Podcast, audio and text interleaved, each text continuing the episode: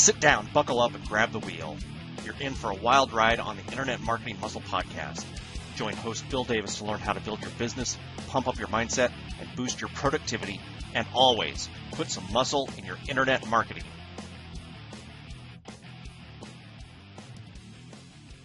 Hi, and welcome to the Internet Marketing Muscle Podcast, episode number 106. Yes, we're on episode number six, so I'm still alive. I'm dedicating this one to the apes because I like apes. They're my favorite animals. So let's get started. All right, I want to just give you a social media primer.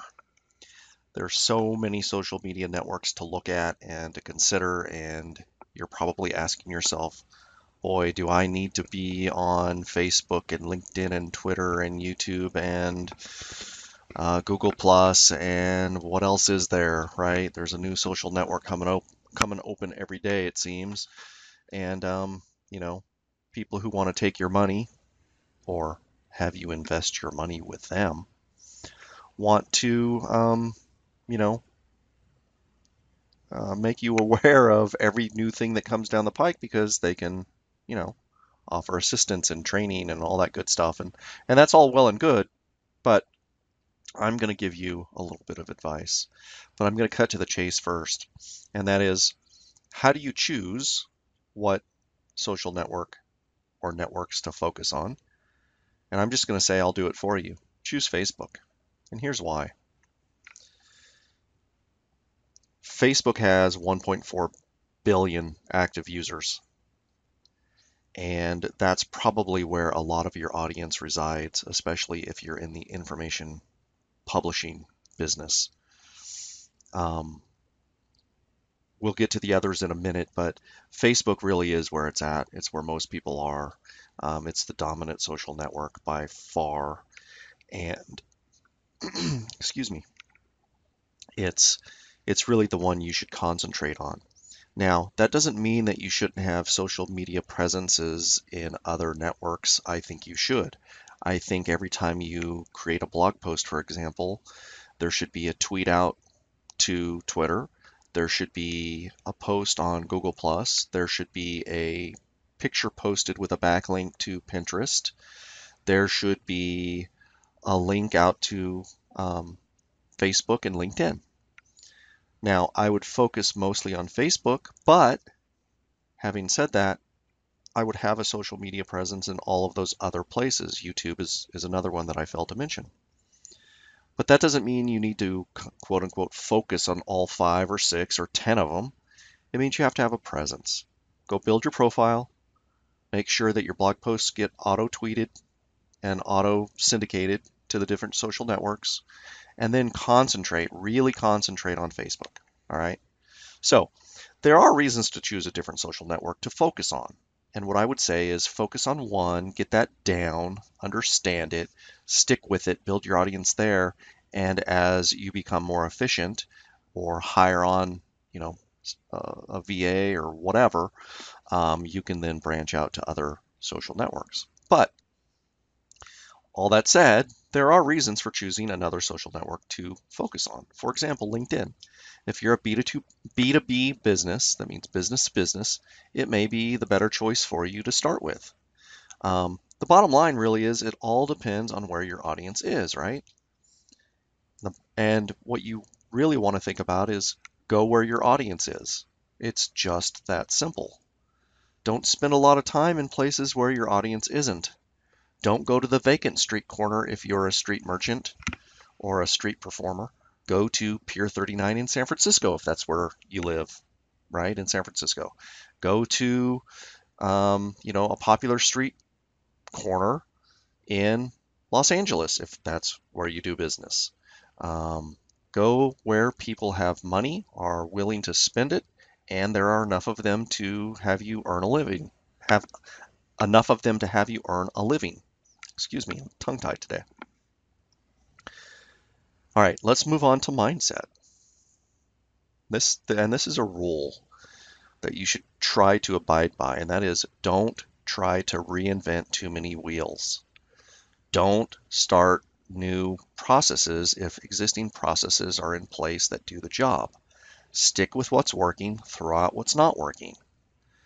And this is a little gem that I thought up myself, and I'm quoting myself here. Build your strengths by your weaknesses. It kind of ties into what we just talked about with social networks. As you get better and more efficient you, and, and more um, successful, you may hire out a VA or an assistant or whatever.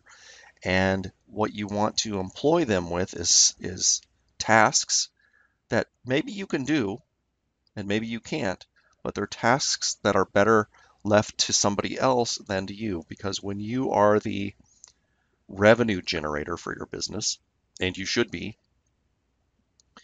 you need not to take care of bookkeeping. You can hire that out. You need not to take care of posting to social media networks because you can hire that out at a very low rate and get very good quality.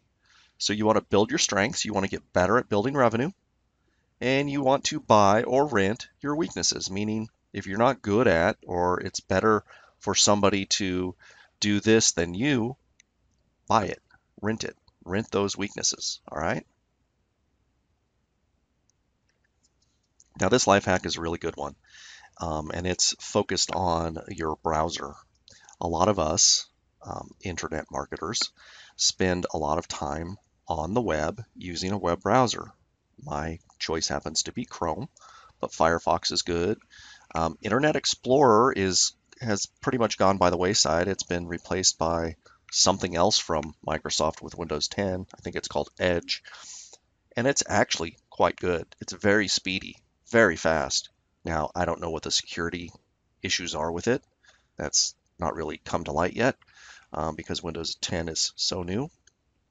But nevertheless, um, we often have a lot of browsers open. I've heard of people having over a hundred browser tabs open, and that's crazy.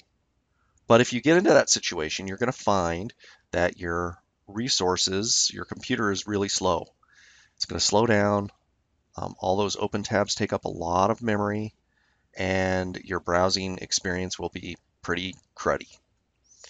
So rather than closing all the tabs yourself and losing where you were, there's a really neat browser extension, and it works for Chrome and Firefox. I'm not so sure about Edge um, and it's called OneTab. And you can simply Google OneTab, all one word, O-N-E-T-A-B, and you'll find it. And depending on what browser you're using, you'll be taken to the right download page for your browser. And what you do is, let's say you have 10 tabs open, you click the little one tab um, icon in your browser, and it takes all of those open tabs, closes them, puts them in one tab in kind of just a link list. So you'll have 10 links there if you had 10 open tabs and they save and they save on a, on a per use basis, meaning if you do it once today, you'll have um, basically a list of what you've done today. If you do it twice today, you'll get two lists of what you've done today, what you did in the first session, what you did in the second session. And you can move things around. You can drag and drop things. You can rename uh, the, the, tab quote unquote page. You can open all the tabs at once. You can open one tab at a time. It's a really, really powerful tool. And I actually use it for research a lot of times. I'll open Google search. I'll search on whatever I'm searching for and I'll open, you know, five or 10 tabs. And then I'll just click one tab and that'll save the whole session in one tab. Then I can go back to it later. I can save that page to Evernote or, or whatever. But it's a really handy browser extension that you probably need. For more great life hacks, subscribe to the Slackerize, Slackerize newsletter, and that's at slackerize.com forward slash premium hyphen newsletter. Final thoughts. Again, as always, thanks for listening. Please subscribe to the podcast on iTunes and Stitcher and leave a review if you can. And sign up for podcast notifications at the website, internetmarketingmuscle.com.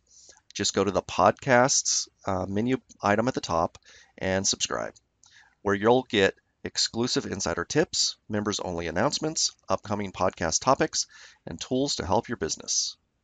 And as always, the show notes will be on the blog on my website, and you'll also get the presentation I'm using to deliver this podcast and I've put some neat little enhancements on the podcast archives page. Uh, I hope you like it. Tell me what you think, and I'll talk to you next time. Thanks for listening in. Don't forget to go to InternetMarketingMuscle.com for your show notes and to subscribe for future podcast announcements. And please leave a review on iTunes. Thanks, and see you next time.